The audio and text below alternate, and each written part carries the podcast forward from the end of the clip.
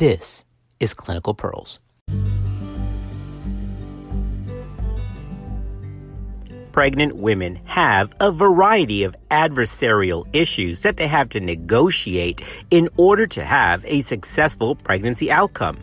Some of those factors are not modifiable, like a patient's age or race, but some factors are modifiable. Chief of the modifiable factors is the patient's weight. Obesity increases the risk of various problems during pregnancy. For example, obese women have an increased risk of pregnancy loss compared with women of normal weight.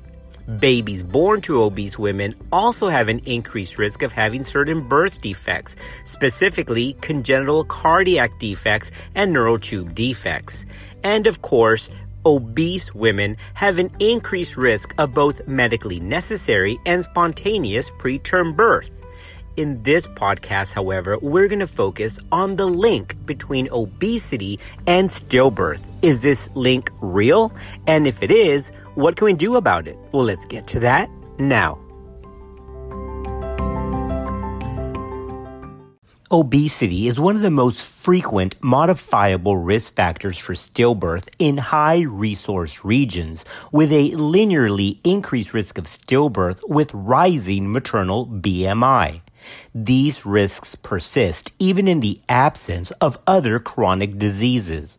The prevalence of obesity in women of reproductive age is increasing in most countries, and of course, including the US, where more than 30% of women of reproductive age are obese and over 50% are overweight or obese.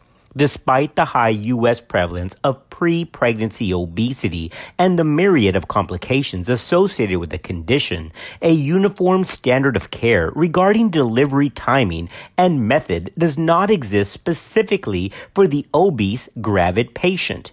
Now, published data have shown that increasing obesity class is associated with an increased risk of stillbirth risks for a 10 unit increase in BMI, which corresponds approximately to the difference in BMI between a normal weight and a moderately obese woman, tends to increase the risk of stillbirth by 1.5 to twofold. Okay, we have to clarify this a little bit more. The risk of stillbirth is not just related to the actual patient BMI, but also is directly related to the gestational age. The risk of stillbirth that is associated with obesity increases not just with the BMI itself, but with the advancing gestation using a Danish birth cohort of over 54,000 women, Nohr et al. reported a hazard ratio for stillbirth at around 20 to 27 weeks of 1.9 for women with a BMI of 30 compared with women with normal BMI. Remember, a normal BMI is anywhere from 18.5 to 24.9. Now, the hazard ratio for stillbirth at 28 to 36 weeks was 2.1, and at 37 to 40 weeks, it was 3.5, and at 41 weeks of gestation, it was 4.6. So, the take home from this is that the risk of stillbirth is directly related to the amount of obesity, but also directly related to the gestational age. All right. Well, as an important question is, how about an induction of labor? Obviously, if the hazard ratio at 41 weeks is 4.6 compared to normal weight women, then shouldn't we do an induction of labor before that? Well, let's take a look at that next. Regarding induction, important questions remain in the appropriate treatment of obese women in pregnancy to reduce the risk of stillbirth. In terms of determining the optimal gestational age for delivery, it's clear that the risk of stillbirth between each obesity class is different, so the timing of delivery may be different the available evidence does not actually delineate these differences adequately to direct specific treatment guidelines for each obesity class at this time, but we do have some data to guide us. Now, nonetheless, the few studies that have been performed to evaluate elective induction of labor in the obese population has shown some conflicting results. Let's take a look at this. Now, it is unclear how the more recent data on elective induction at 39 weeks, remember that's the ARRIVE trial, may be applied here. Indeed, published data like the Gibbs Pickens January 2018 Green Journal publication actually concluded that among women who are obese, elective labor after 39 weeks of gestation was in fact associated with reduced maternal and neonatal morbidity. This was a retrospective cohort that included over 165,000 singleton, cephalic, non anomalous deliveries to women who were obese.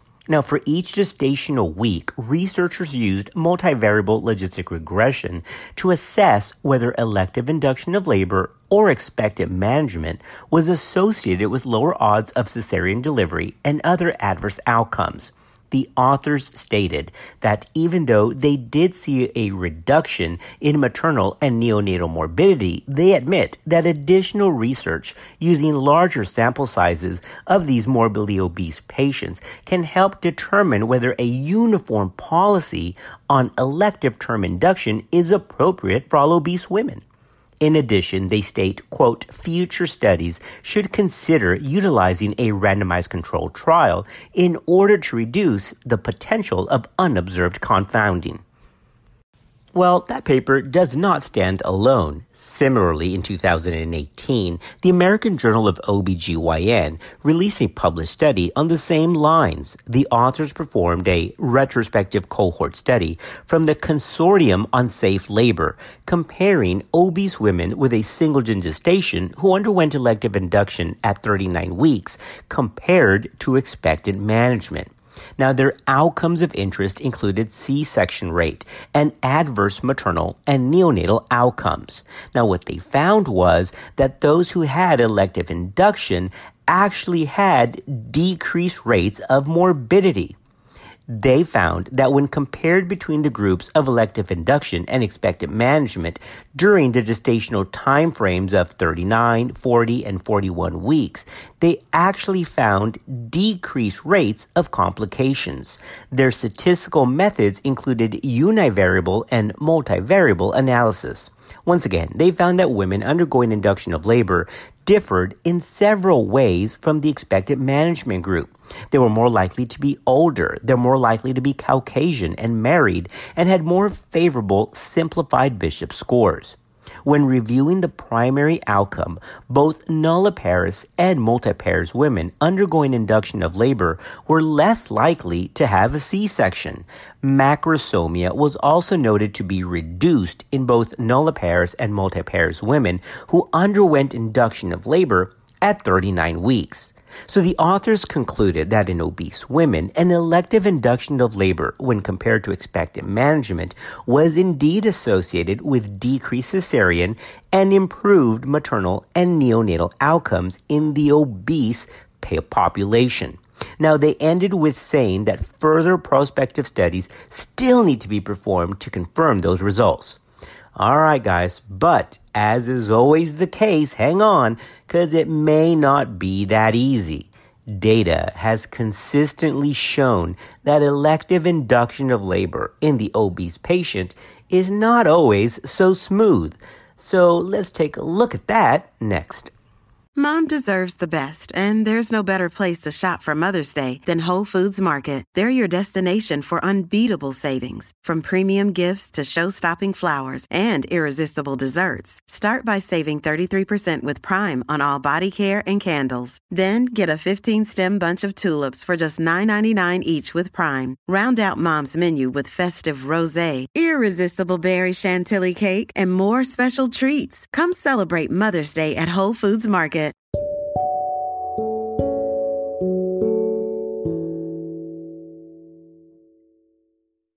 Let's review what we just covered. According to some data, induction of labor at 39 weeks in the obese female population tends to have successful outcomes. But as we said, it's not always that easy. Obesity has well documented intrapartum issues, aside from the medical comorbidities that often occur like hypertension and diabetes.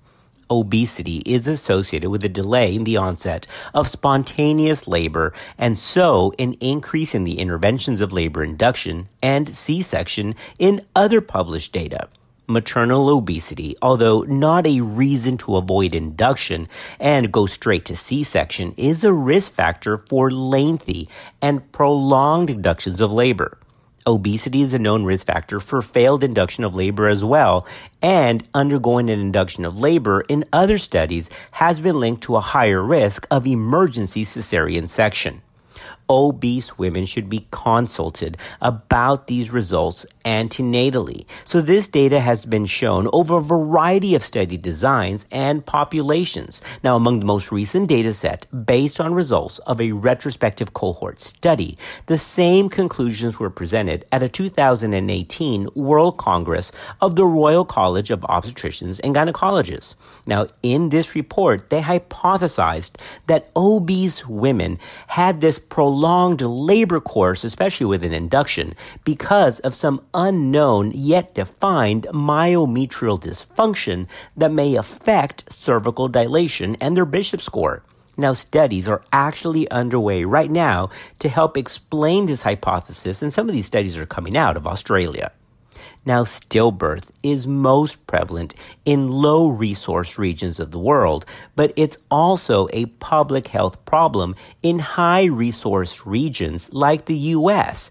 And we know for sure that there's a link between stillbirth and obesity. Now, during the past decades, the incidence of stillbirth has declined slowly in most high resource countries, with an average rate of about 3 to 5 per thousand births.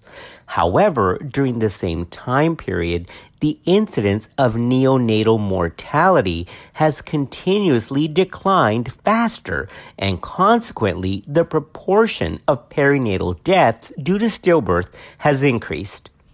Let's pause here and review some of these important terms. Again, let's review what we just stated. During the same time period, the incidence of neonatal mortality has continuously declined faster than the rate of stillbirth. So the proportion of perinatal deaths due to stillbirth has increased. And we have to define these terms so we're all on the same page. Remember that infant mortality is any infant death up to the first year of life. That's 365 days after birth. Neonatal death is a type of infant death occurring within the first 28 days of the infant's life.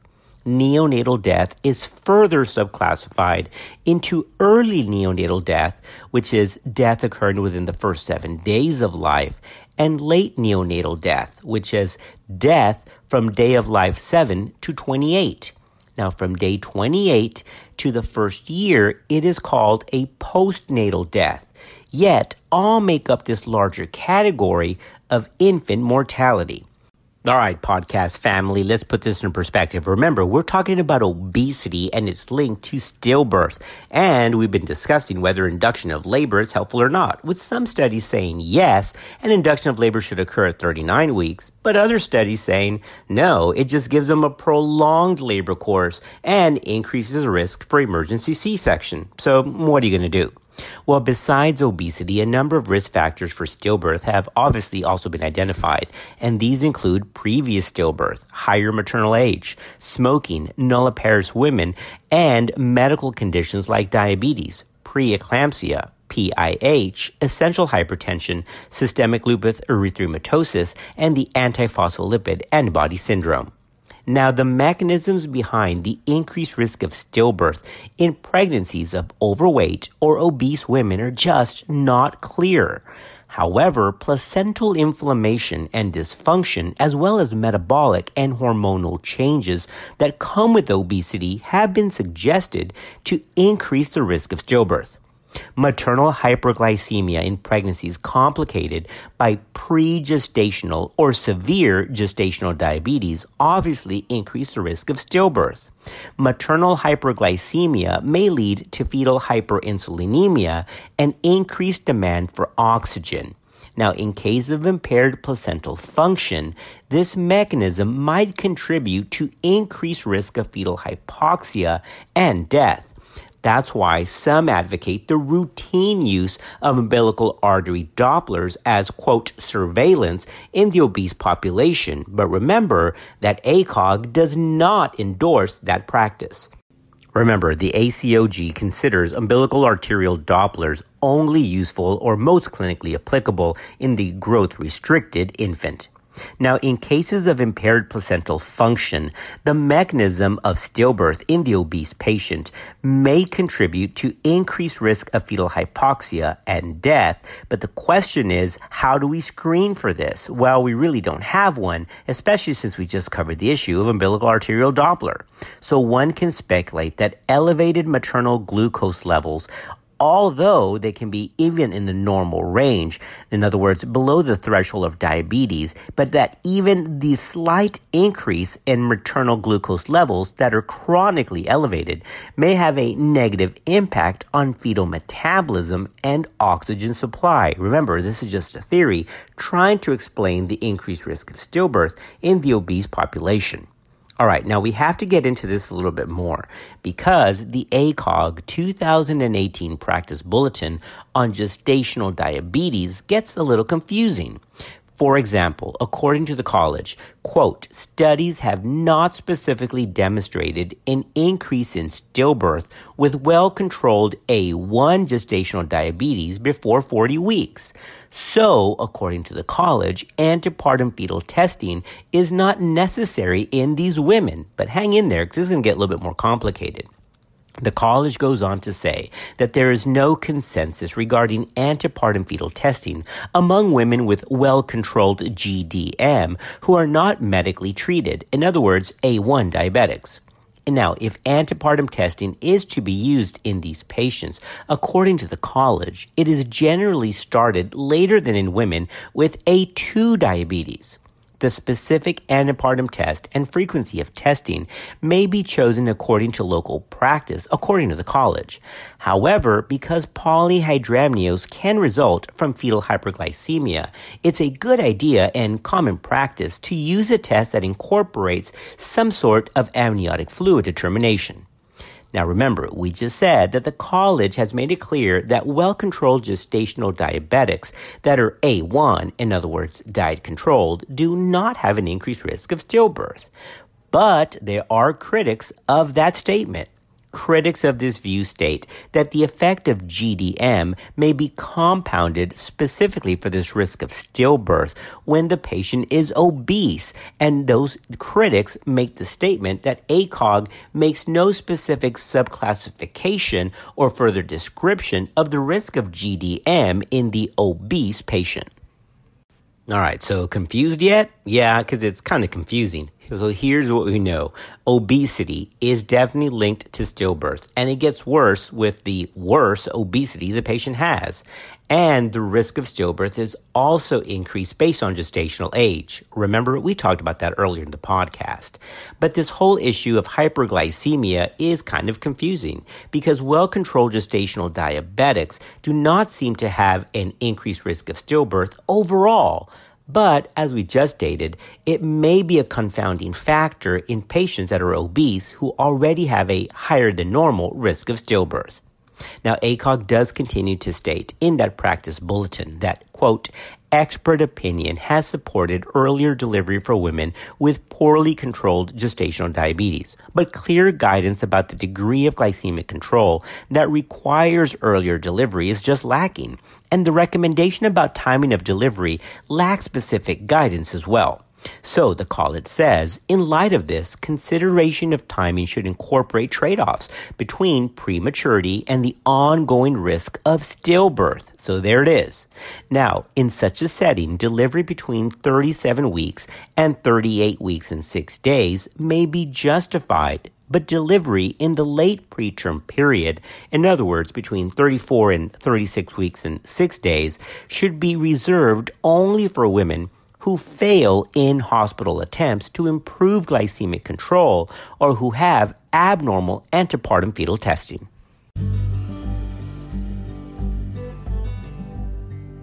All right, podcast family, let's wrap this up. So, what do we know? Without a doubt, Well, we know that obesity is a significant risk for adverse pregnancy outcomes, and that has to do with both antepartum and intrapartum issues. Obesity is directly related to the risk of stillbirth, and that risk of stillbirth gets higher based on the degree of obesity. Plus, we also know that that risk of stillbirth in the obese population is also compounded by the gestational age, with a higher risk of stillbirth happening the further along in pregnancy the patient goes. Now, what is less clear is the ideal management, with some studies advocating routine induction of labor at 39 weeks in the obese population, while others say that induction of labor can lead to a protracted interpartum course and increase the risk of emergency C-section. So, what are you going to do? Well, it's case by case. Now, although the true mechanism of stillbirth in the obese patient is not fully elucidated, it is reasonable to consider some type of antepartum testing in the obese patient. The question is when to begin. Personally, and by consensus opinion, it seems reasonable to begin antepartum fetal testing anywhere from 36 weeks of gestation onward, but the actual test and the frequency are not yet determined. Well, we've covered the link between obesity and stillbirth. Thanks for being a part of Clinical Pearls, and we'll see you next time on our next podcast.